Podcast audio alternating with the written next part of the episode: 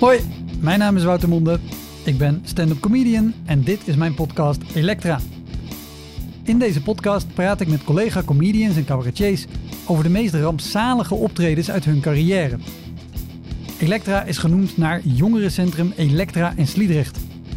Zij organiseerde comedyavonden waar het publiek naartoe kwam om te roken, te drinken, blowen, kletsen, alles behalve kijken en luisteren. De show stond daarom bekend onder beginnende comedians als de comedy hell. Sommige gasten in deze podcast zijn erg bekend en van anderen heb je misschien nog nooit gehoord. Ze hebben één ding gemeen. Ze vertellen jou de beste verhalen over de slechtste shows. Luister dus ook zeker naar artiesten die je nog niet kent. Misschien ontdek je wel jouw nieuwe favoriet. Vind je Elektra leuk? Abonneer je dan en mis geen enkele aflevering. Volg Elektra Podcast op Twitter, Facebook en Instagram voor het laatste nieuws. Heel veel plezier. Dit is de Elektra Podcast.